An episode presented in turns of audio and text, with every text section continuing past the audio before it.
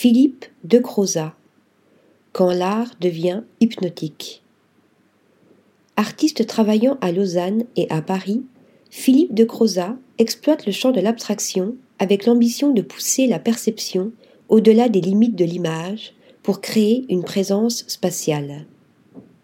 En manipulant une multitude de lignes qui se synchronisent jusqu'à former des motifs ondulants, superposés et entrelacés, avec de puissants effets moirés, les œuvres de Philippe de Crozat nous offrent un ensemble odoptique cinétique qui provoque à la fois l'œil et le corps. L'artiste s'intéresse surtout à la relation directe que l'art optique entretient avec les spectateurs et à la façon dont il influence leur esprit. De la peinture murale au dessin, en passant par la sculpture ou l'installation, il cherche souvent à déstabiliser notre perception de l'espace en le faisant vibrer ou se dilater.